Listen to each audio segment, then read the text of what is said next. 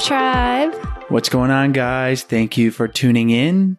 We are happy to have you here, wherever you're joining us from, whatever you're doing. Yeah, we have a super yummy episode for you today. Oh, yeah. We talk about the essential elements of lifelong happiness with Dr.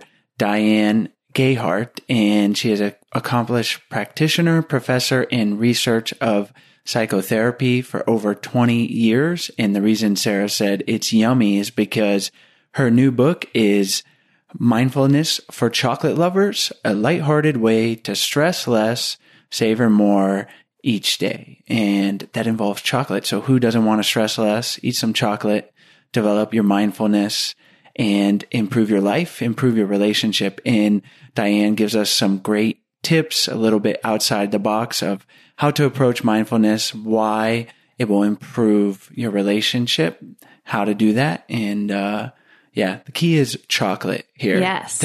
I was about to say, bring in the chocolate and Now we're talking. Exactly, exactly. No, it was a wonderful interview and kind of from a different perspective that I haven't heard before about incorporating meditation into the relationship via chocolate. So That's one way. yeah, that's one way. We won't give you all the ways. You have to listen to it, to the episode to hear all of them, but just a teaser, break out the chocolate for this episode.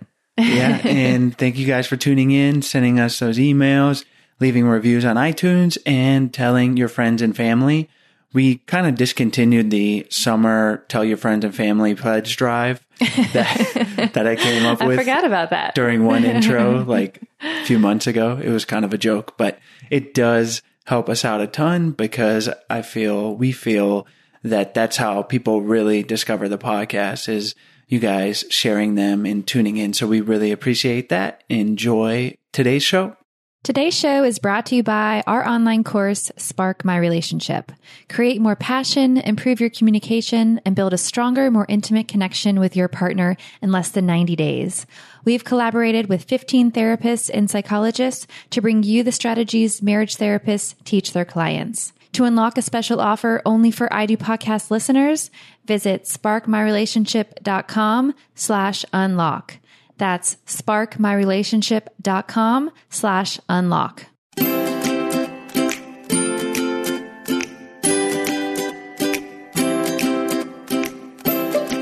Hi, Diane. Uh, welcome to the show. Thanks for joining us today. Thanks so much for having me.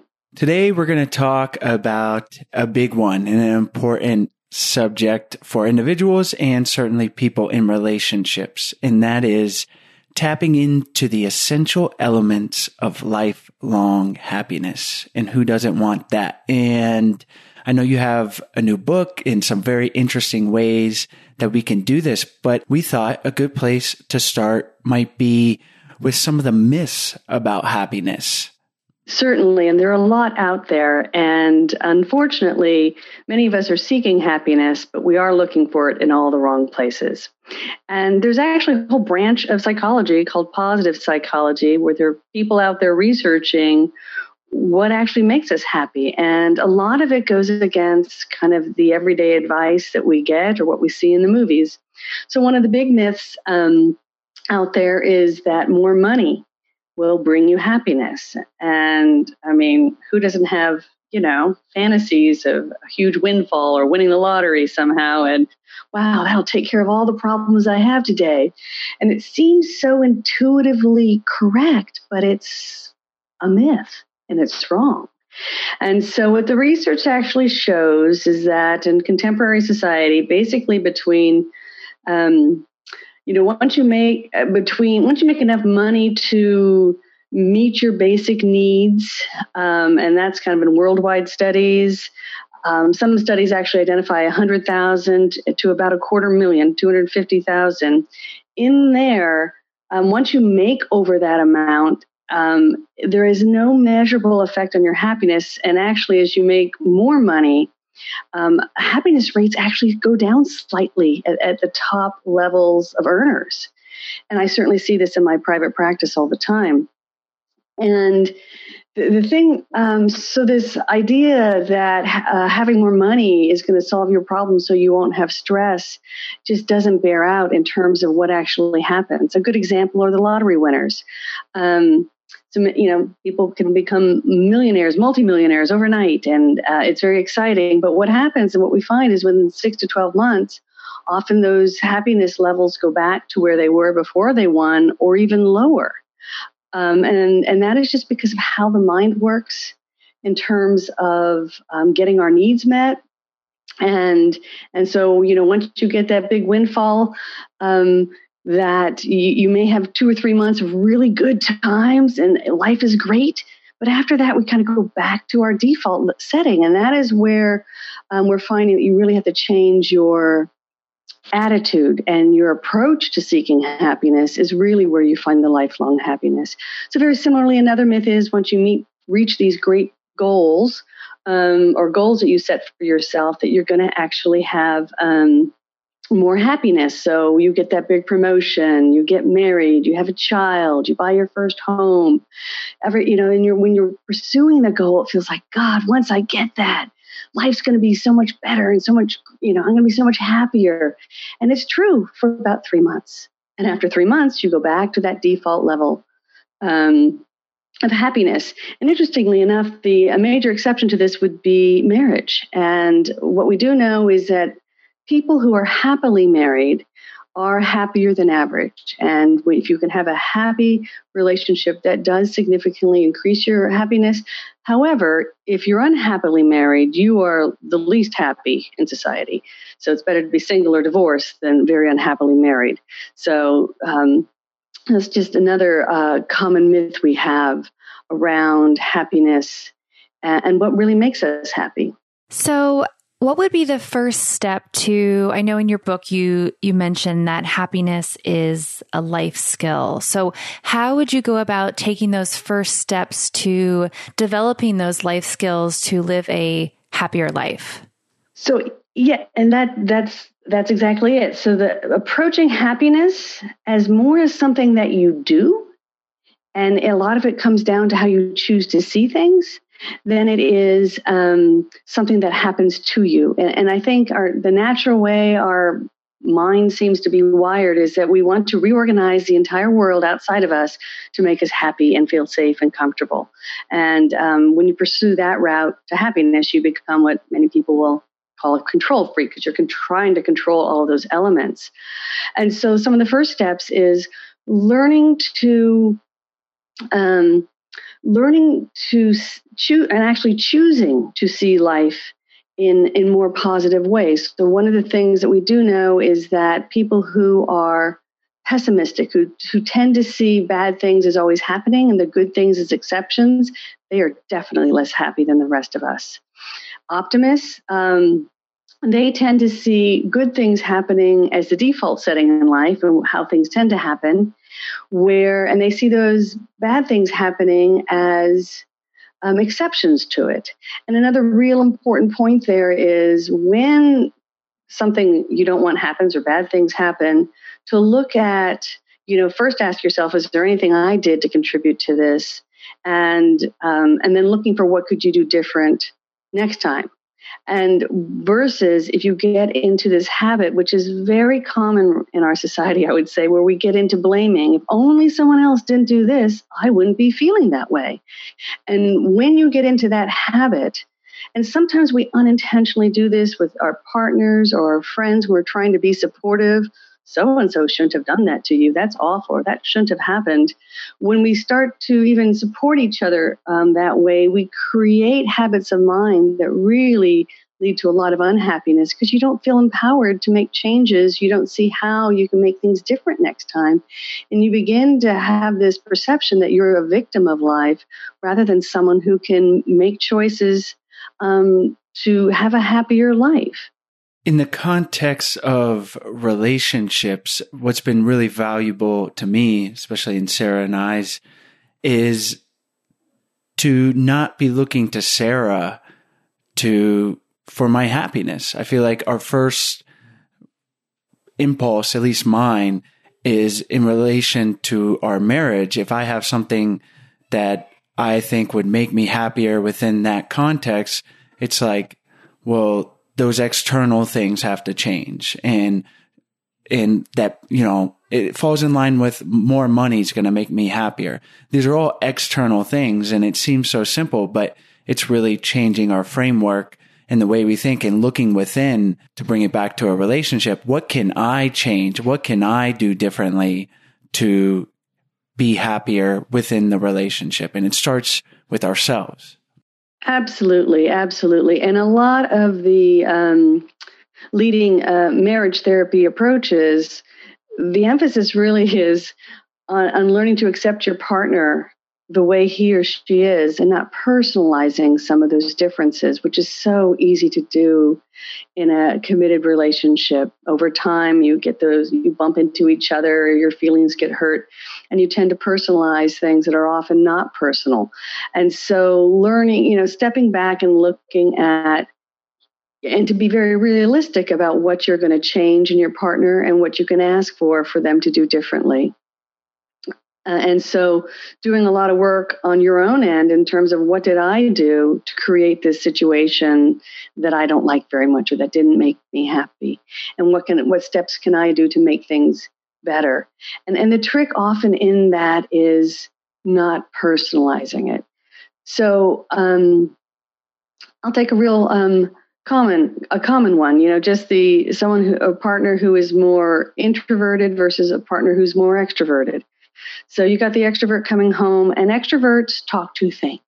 So they come home and they're talking, talking, talking out loud to think, and they're putting their thoughts together. And this is just how they connect. It's how they process. And if you have, on the other hand, an introvert, um, many most couples are an extrovert introvert match. Um, and so the introvert, though, they come home and let's say they've had a stressful day at work. Their process is they need to go inside. They need to reflect on their day and they need to kind of go inward to kind of reconnect with themselves in order to find balance. And so you've got two people with like polar opposite processes for how they need to debrief at the end of the day. And um, it can be, it can, for the extrovert, it can feel um, like, well, my partner's not interested in me. They don't care about my day. They don't care about me. I come home, I want to share. They don't want to listen. And that really hurts me. And so they begin to personalize this as like, my partner doesn't love me. And eh, you know, and in reverse, the introvert can come home. It's like, my God, I'm asking for 10 to 15 minutes to de- you know decompress at the end of the day, and there is no space for that. And and my partner can't respect that and i'm just supposed to be at their beck and call 24 7 where it's too much for me to just be processing all the time. And so it's very easy for both either partner to personalize the other person doesn't care. It's really not personal. It's just they handle um, stress they they handle that internal dialogue in very different ways. Because an extrovert goes i mean an introvert will go in and they're they're thinking through everything. And when the introvert finally speaks they, they need not to be interrupted if they're you know delivering a very important message about how they're feeling um, or where uh, when they're talking about how they're being vulnerable. Where the introvert thinks they're being very polite and connecting and being in sync by finishing their sentences the introvert is just feeling very disrespected and it's not personal it's just two very different ways um, that people tend to um, process emotionally sounds a bit like Sarah and I's dynamic. I think it's most I, couples' dynamic. I, yeah. I definitely talk to think as listeners of this podcast know. Sometimes I can just ramble on, but it's like I'm, yeah, I'm thinking. I'll stop. You're thinking through it. yeah, but it, in, in and so yeah, not not personalizing it be super valuable, and that's a good habit to create to lead to more relationship satisfaction and happiness. What are some other habits that we can do in regards to, to happiness within the context of the relationship? Well, I do a lot of work with mindfulness and even with my couples. And, uh, you know, couples don't need to develop a, you know, formal meditation or mindfulness routine. Um, but developing rituals as a couple, and I, I mean rituals in a very um, a lowercase r way in the sense of you do something every night to connect. And I think the most important couple uh, habit for a couple to develop is to have five good minutes of attuned communication where each partner is truly like tuned into the other.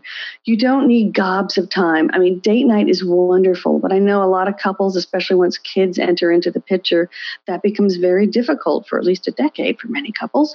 Um, and so, but five minutes where you are tuning, totally tuned into your partner, you've tuned out the rest of the world, and you're really checking in to see where your partner is, sharing where you're at, um, and of being very present.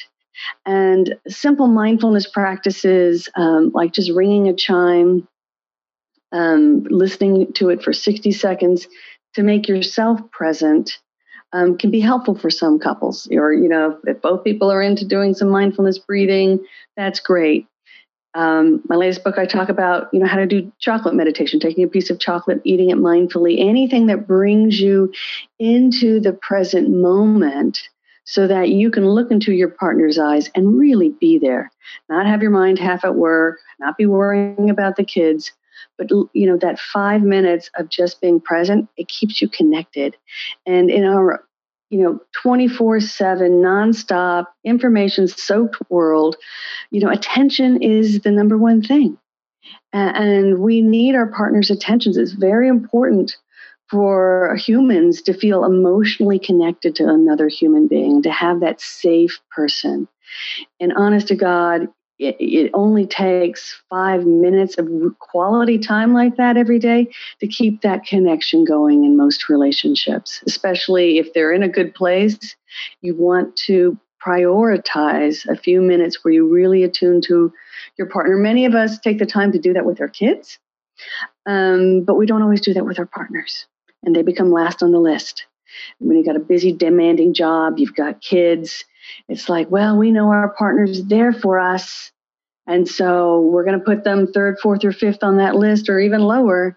And I'm too tired at the end of the day to, you know, to tune into you. Um, but making it, a, and that's where making it a habit, a ritual where, you know, upon coming home, you know, you know, at dinner time, after dinner, after cleaning up the kitchen, whatever it is, um, but finding some time like that at the very least Um, if you can't do that on a daily basis, take an hour, go to coffee on Saturday, Sunday morning, and, and really be present with each other. You know, cell phones off, no digital anything, but just connecting. Now, Chase and I are both huge chocolate lovers. So when you said that, both of our eyes lit up like, yes, we would love to incorporate that into our life. Now, can you talk a little bit more about incorporating chocolate into meditation? Let's take a break to talk about today's sponsors. Today's episode is brought to you by Mint. If you're still using one of the big wireless providers in 2019, have you asked yourself what you're paying for? Between expensive retail stores, inflated prices, and hidden fees, you're being taken advantage of because they know you'll pay. And that's where Mint Mobile comes in. Mint Mobile provides the same premium network coverage you're used to, but at a fraction of the cost because everything is online. That's where everything's going these days. That's why you save money. Yeah. You're listening to this podcast online. We don't have a radio station to pay for, and that's why we can give it away for free and get sponsors like Mint Mobile to There we help us out a little bit. So starting at only $15 a month, all of Mint Mobile's plans come with unlimited nationwide text and talk, and you can choose from either 3, 8, or 12 gigabytes of 4G LTE data. You can use your own phone and easily keep your phone number and all its contacts. So to get your new wireless plan for just $15 a month and get the plan shipped to your door for free, go to mintmobile.com slash I do. That's M-I-N-T mobile, M-O-B-I-L-E dot com slash I do. Cut your wireless bill to $15 a month at mintmobile.com slash I do. Ditch your old wireless bill and start saving with Mint Mobile today. Today's episode is also sponsored by our course, Spark My Relationship. We started I Do podcast to get information to improve our own relationship. We thought at the very least we'll be able to do that and then to share it with our listeners. The guests are great and we've gotten a ton of valuable information, but we found that if we don't actually deliberately take the time to implement the strategies and tools that our guests give us, we weren't seeing the real lasting benefits that we desired in our relationship. And that's why we created the Spark My Relationship course. We've collaborated with 15 psychologists and therapists to create a comprehensive relationship course that not only teaches you the skills needed to create a successful and lasting relationship, but the tools to execute it. By enrolling in the online course, you'll have access to the same strategies and tools that marriage therapists teach their clients, including therapist taught video lessons with workbooks and exercises to help you work towards accomplishing your relationship goals in less than 90 days. You'll also learn how to detox unhelpful relationship habits and learn healthy ways to interact. You'll learn how to disagree respectfully and communicate mindfully, as well as how to improve intimacy and reignite your sex life, and so much more. Spark My Relationship isn't just a course for struggling couples, it's a course for couples who want to see their relationship flourish. If this is you, then you are a perfect fit for the course. So for a special offer for our I Do podcast listeners, head over to sparkmyrelationship.com forward slash unlock. Again, for 30% off the course plus special bonuses just for I Do podcast listeners, visit sparkmyrelationship.com slash unlock. Absolutely. So I've been teaching mindfulness for over 20 years. And originally, um, when you teach, the first exercise you, you typically introduce to folks is eating meditation. It's typically done with raisins, which are very neutral. When I was traveling all over the world, actually teaching mindfulness, um, those raisin boxes got crushed in my suitcase. So I was like, what can I do instead? And so I started using little pieces of chocolate. And, and where you mindfully eat the chocolate. But with chocolate, what's so nice about that meditation is that it offers opportunities to really watch how your mind deals with frustration, anticipation. So the basic exercise is you get a piece of uh, wrapped chocolate, you um, try to observe it as if you've never seen it before. And you start by just looking at the light, how it reflects off the wrapper. You know, you can smell it while it's still in the wrapper, just noticing, but trying to notice all of this while quieting your mind's um, desire to want to judge it as good or bad, comparing it to other chocolates you've eaten, and just try to notice without judging what's going on. And then you unwrap it, you listen to that sound mindfully. And then again, you notice what it looks like without the wrapper on it. And again, you can smell, notice if it's different with the scent is different with or without the wrapper. Noticing the colors, the lights, the contour, the textures. And so you're just trying to mindfully observe the chocolate with your eyes, with your nose. Um, and, and then an important part is you move it towards your mouth and you want to watch what your body and your mind does with that without taking a bite, just holding it up to your lips. And this is a real important part because it kind of chocolate meditation sounds like a joke, but it's actually much harder than raisin meditation because we have so many emotions around chocolate for many of us positive, negative, um, mixed emotions. And watching your mind, watching the anticipation, watching the frustration, um, just watching where the mind goes without trying to change it, just noticing and observing it. And that practice kind of helps prepare you for dealing with more difficult emotions. And really, I, I don't think there's any more difficult emotions than what comes up in a long term committed partnership um, and marriage for people. And that ability to begin to observe your mind dealing with a difficult emotion is, is invaluable.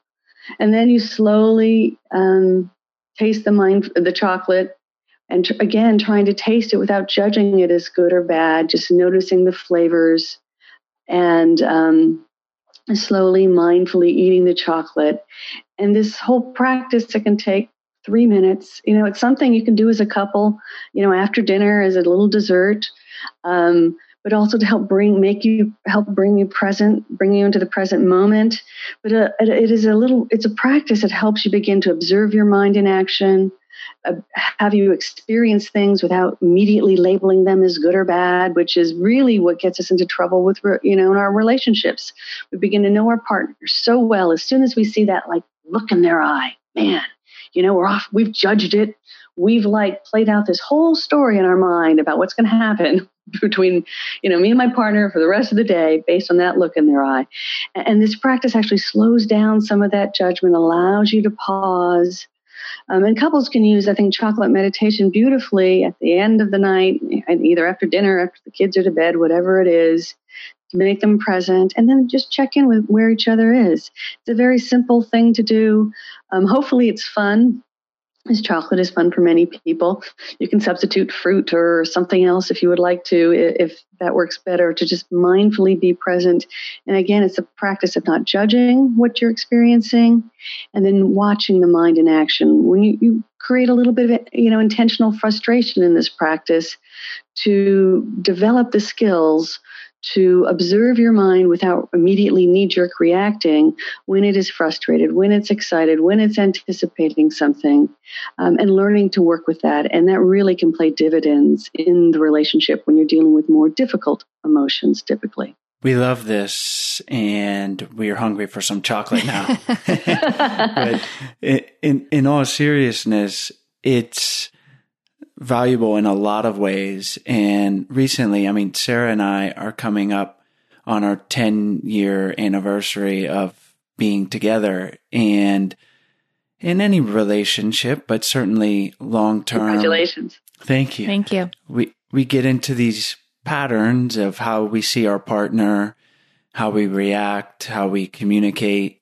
And I like how you describe looking at the piece of chocolate and really observing it and tr- trying to do that as if, it, if it's something new every time you're doing this. And, and I found recently that being valuable in the way I look at Sarah because we become so comfortable and routine and you just almost like have this picture of who that person is based on all of your programming and the history of the relationship rather than just looking at them as a new person every day and, and without all those preconceived judgments and even something as Sarah's a mother. And, and that's added a whole layer of who Sarah is. And, uh, that kind of thinking that can be developed through this meditation practice, as you described, I think, uh, is really valuable. Absolutely. Absolutely. And that is, uh, uh, you know, like I said before, where we get so stuck often with our partners, we start, you know, we get, once you're part, we all, you get hurt in relationships. We all get hurt, you know, it's inevitable. And when we, we get hurt in a certain way, we label our partner typically, you know, you're this. And, and then we begin to look for evidence that our partner is X, uncaring whatever fill in the blank right and and so you begin to look for evidence and that is just how it starts. And then we you know began to see our our partners in these very kind of rigid ways. And and that if you can step back and learn to see the exceptions we all have exceptions. We all do. You know even the introvert there's a time when the introvert sarah's going to come home and just be talking up a storm. There are days where it reverses. Um, and so learning to step back to have a, be able to look at your partner with a fresh mind um, and to notice that we're all changing and evolving also. Yes there's some things that stay the same but we're also changing. You know some marriage experts talk about that every two years it's like you have a different marital contract um, not written out but just our agreements about who's doing what when where and how and so maybe keeping in mind that this relationship constantly changes as each as each individual changes. The relationship has to adjust over time and it just happens so slow when you're in it.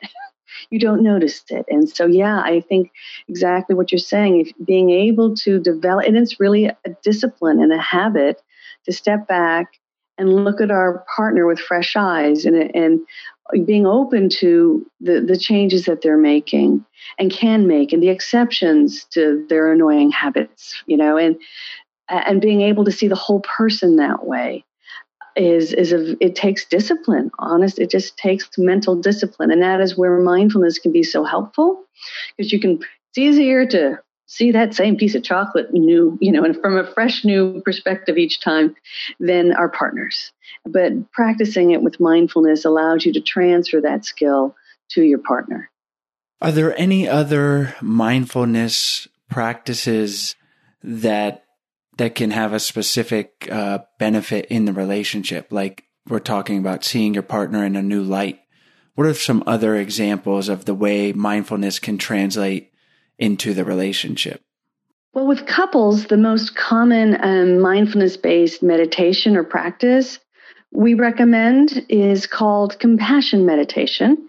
And this is a um, practice where you send kind of goodwill, goodwill wishes, um, typically to a neutral person, um, someone you don't have strong feelings about, positive or negative, to someone you care about. Hopefully, that's going to be your partner in this scenario. The third one is someone you have a difficult relationship or a strained relationship. And so if your relationship's in a bad place, your partner may fall into that category some days. And then to yourself, and then to your community or the world, you know, whatever kind of feels right. And, you know, typically um, when I, I do this practice, I, you know, I say, you know, may this person be happy, you know, and joyful in their heart. May this person be healthy and strong, free of illness and pain. And you um, first do that with a neutral person, the person you you know feel close to, someone you feel to have a you know, strained relationship, difficult relationship, yourself, and then a larger group. And in general, compared to mindfulness, you normally have a happier mood at the end of all of this. Um, but this practice of cultivating compassion um, for our partners, it can be very just kind of a reminder to step back and to say we you know to notice we really do want the best. And, and sending those good wishes for a lot of people it just helps open their heart keep them open um, to their partner and it makes it easier to feel those loving feelings. And I, you know i, I just I, there's so much into uh, the way most of us live know, our lives in today's world um, just so much multitasking information constantly coming at us it's it's sometimes hard, I, think, to feel loving feelings. You need to be focused in the pre- in the present moment, feeling present in your body, so that um, you can really feel those feelings rather than kind of living at a breakneck speed where it's it's harder to slow down and really feel those softer, gentle feelings. These things don't happen automatically. They take work. They take consciously developing habits such as meditation, compassion meditation, chocolate meditation. we love this. And, and really trying to make it a daily habit. Eat five minutes of attunement with your partner. It doesn't sound like a lot, but I can tell you, Sarah and I, 10 years together, a vast majority of that time have not taken right. five minutes right. to just sit down, look at each other in the eye and communicate directly. And we have a podcast on relationships. yeah, and, even even though you know that you need to do it, it's it's still hard. Absolutely, and I I cannot underscore how true that is. Um, and you know, I think, and that is where I really go back to five days a week. Find a ritual, a time that you you do this every day the same time. And after it should feel more like habit and even if you don't have the full five minutes do 60 seconds. And this is whether it's being attuned to your partner if you want to start a mindfulness practice. Even if you don't have the five minutes to do it do 60 seconds. Hon you know uh, i'm hoping how are you doing today? I know we have we have about 60 seconds right now. You know let's just connect. And tomorrow hopefully we'll get that five minutes. Even saying that is, is priceless. It really is priceless. As a marriage therapist for over 20 years, that is priceless. And it, you, you just, but the key is to connect it to something you do every single day so that it becomes habit. Um, because otherwise, there's so many things competing for our attention in our daily lives that it, it, doesn't happen otherwise. And you just have to, you know, if you need to, put it on your to-do list. I, I have my, I've been practicing mindfulness for 30 years. It's on my to-do list. I check it off every day to make sure it happens. So, because if I don't do it in the morning when I'm supposed to, when I get to work, I get slapped in the face with a reminder. First thing when I, you know, load up, you know, my to-do list for the day. Ah, yes, I'm supposed to meditate. And it's it really does take discipline when you lead a very busy lives like so many of us do. When I think about it as something that I just do as part of my daily routine, like brushing my teeth, washing my face, it becomes less of a feeling like I need to do this versus it just is more of a natural habit. Absolutely. When I try to get help people develop um, a mindfulness practice, I, I tell them you've got to take it out of this spa-like experience that's just mystical and magical, and you need to treat it like flossing.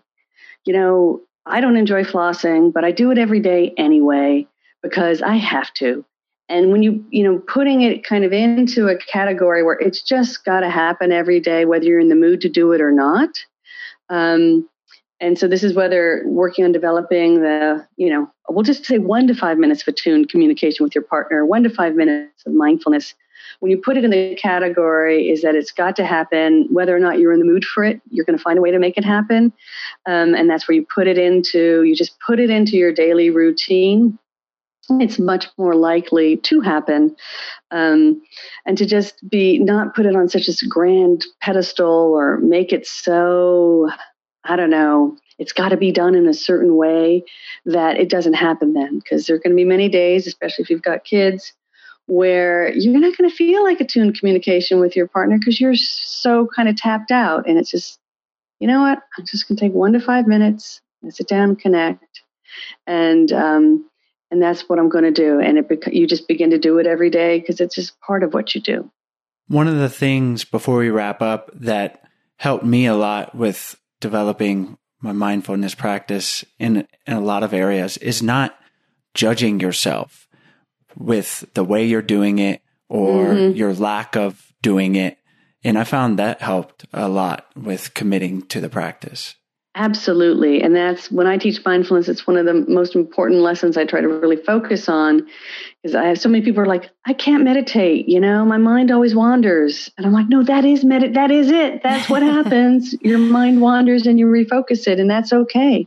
And there's some days you can sit down to practice mindfulness and the mind wanders most of the time. And I think that's a sign because that can still happen to me after many years of doing it. It's like, wow, I'm stressed out. I think I need to look at my schedule. Is there anything I can take off today's, you know, my plate today so that I'm less stressed? But that is part of the practice and learning to be non-judgmental. And there's a lot of research too that even having an individual mindfulness practice, as you learn to judge yourself less, you judge your partner less. And mindfulness um, practice has wonderful benefits for relationships in terms of being more patient with our partners, more compassionate, judging our partners less, being able to communicate more clearly and directly. So there are a lot of benefits just with doing, you know, traditional mindfulness meditation also on our relationships. There are so many, Diane, and you've given us a lot of great tools. One that involves chocolate, which we love, and and so if anything, just use it as an excuse to eat chocolate and and then develop your mindfulness absolutely. And uh, let's wrap up diane by having you tell our listeners where they can find you online. Tell us about your book and then we'll say goodbye. Wonderful. So um, i have a book that's just come out. It's called mindfulness for chocolate lovers a lighthearted way to stress less and savor more each day. And it's it's designed to be a really fun, easily accessible, not intimidating introduction to mindfulness, positive psychology, and it's really about you know looking at how can you increase your daily dose of happiness. And um, there's a website, um, mindfulnessforchocolatelovers.com, that has um, lots of recorded meditations. We have chocolate meditation number one. Chocolate meditation number two is uh, working with compassion using white milk and dark chocolate. It's a real fun one too. And actually, um, the volunteers who did the recording said there's there's one on befriending uh, your problems meditation, and they actually found that one to be um, their was voted to be their favorite. Uh, so you got lots of meditations on there. There's also all worksheets because um, the book has a lot of worksheets to help you kind of think through things and apply the ideas to your own life. And you can also um, learn about uh, my other work at dianegehart.com, which is D I A N E G E H A R T.com. Yeah, and I also have a YouTube channel that's got lots of videos, and there are some specifically on couples uh, communication. So that might be of interest to listeners. Oh, wonderful. Well, we'll have the link to your YouTube channel and your website and your book on our website on your, on the show notes page. And again, thank you so much for joining us today. It was a great interview. Oh, thank you for having me. Hi, guys. We hope you enjoyed today's episode. As always, all the links are in the show notes page as well as on the podcast description. And while you're on our website, we encourage you guys to check out our 14 day happy couple challenge. We send you an email for 14 days with simple, doable challenges to help strengthen and improve your relationship. And on our website, we also have a bunch of free resources for your relationship so we encourage you to check those out. Uh, we also have our Love Tribe on Facebook. Uh, we encourage you guys to join the tribe and uh, be there for support for each other. If you have questions or just need some relationship advice, we are all here for each other. Um, the group has grown to almost a thousand people, um, and we love it. So we hope you guys join that. You can go to Facebook, Love Tribe Fam, and you'll find us right there. And if you are interested in learning more about our flagship course, Spark My Relationship. We hope you guys check it out. We have a special offer that is only for podcast listeners. So you can go to sparkmyrelationship.com slash unlock and you can unlock that special offer and learn more. As always, thank you guys so much and we'll see you next week.